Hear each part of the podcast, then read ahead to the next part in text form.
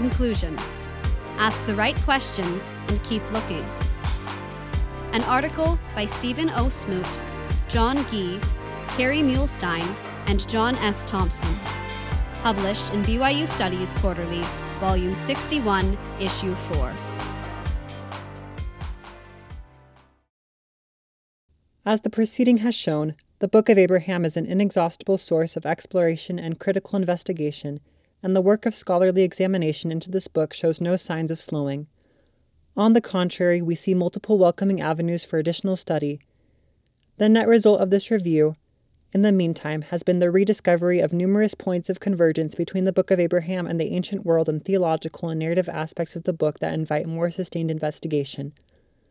We hope that our guide has been helpful in orienting readers on these and related matters pertaining to the Book of Abraham and that it suggests some ways in which we might make progress.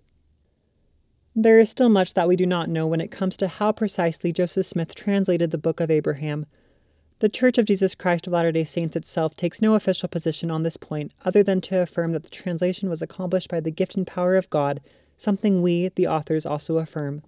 There are also remaining questions surrounding Joseph Smith's explanations of the facsimiles and the ancient world of Abraham. This guide does not presume to answer all the questions people have had or may yet have about the Book of Abraham, its contents, and the manner of its translation. We freely acknowledge that the tools of scholarship at this time do not confirm every claim made in or about the Book of Abraham, and we emphasize that the various lines of evidence explored in this treatment do not somehow prove the Book of Abraham is true. We are, of course, well aware of the controversy that still surrounds the Book of Abraham, and we do not presume that this offering has once and for all settled the debate. But what we have seen, nevertheless, does help us plausibly situate the Book of Abraham in the ancient environment from whence it purports to derive, informs how we might approach the text going forward, and positively affects our evaluation of Joseph Smith's claim to prophetic inspiration. Just as intellectual honesty demands we acknowledge the remaining gaps in our understanding and the ways in which the Book of Abraham still lacks verification based on available evidence, so too does it demand that this positive evidence not be overlooked, ignored, dismissed out of hand, or downplayed, even if it is inconsistent for certain worldviews and ideological commitments.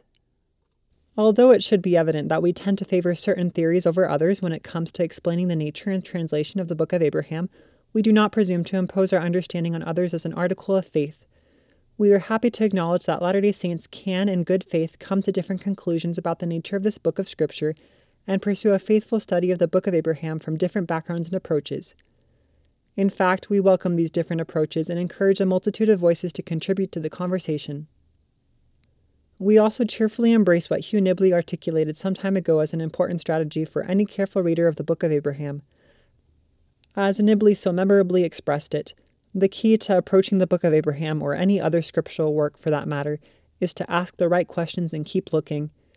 Future discoveries may bolster, qualify, or even undermine some of the points we have raised in this volume. This special issue of BYU Studies Quarterly, like every other work of scholarship, has a shelf life and will one day need updating or replacement. But this we welcome because we are confident that future generations of disciple scholars Asking the right questions and answering those questions with the best available evidence will provide an even better case for the Book of Abraham than what we have offered at this time with what we currently know. About the authors Stephen O. Smoot is a doctoral student in Semitic and Egyptian languages and literature at the Catholic University of America.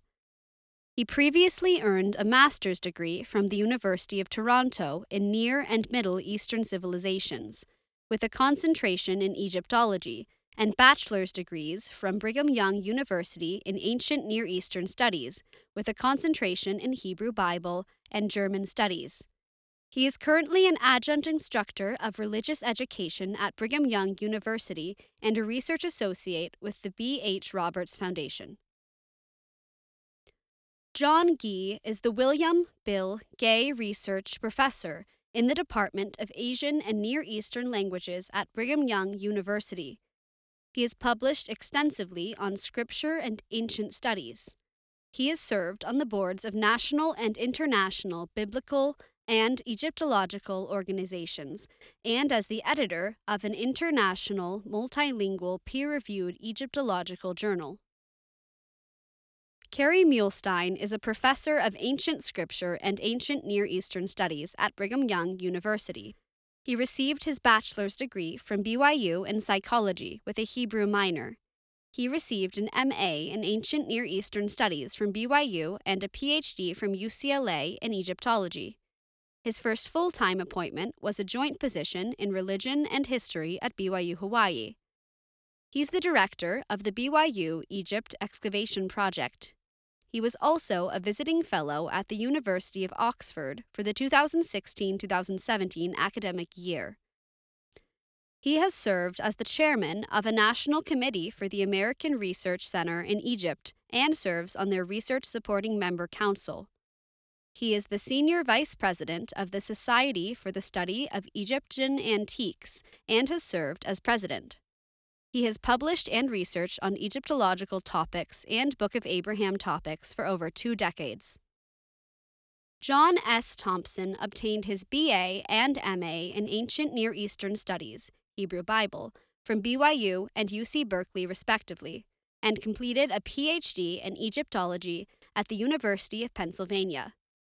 After more than 25 years as an employee of seminaries and institutes of religion, most recently as the coordinator slash institute director in Cambridge, Massachusetts, he currently researches and writes for Scripture Central. This is an audio production of BYU Studies, read for you by Malin Glade and Braden Johnston. BYU Studies publishes scholarship informed by the restored gospel of Jesus Christ. For more information and access to articles, essays, and more, visit byustudies.byu.edu.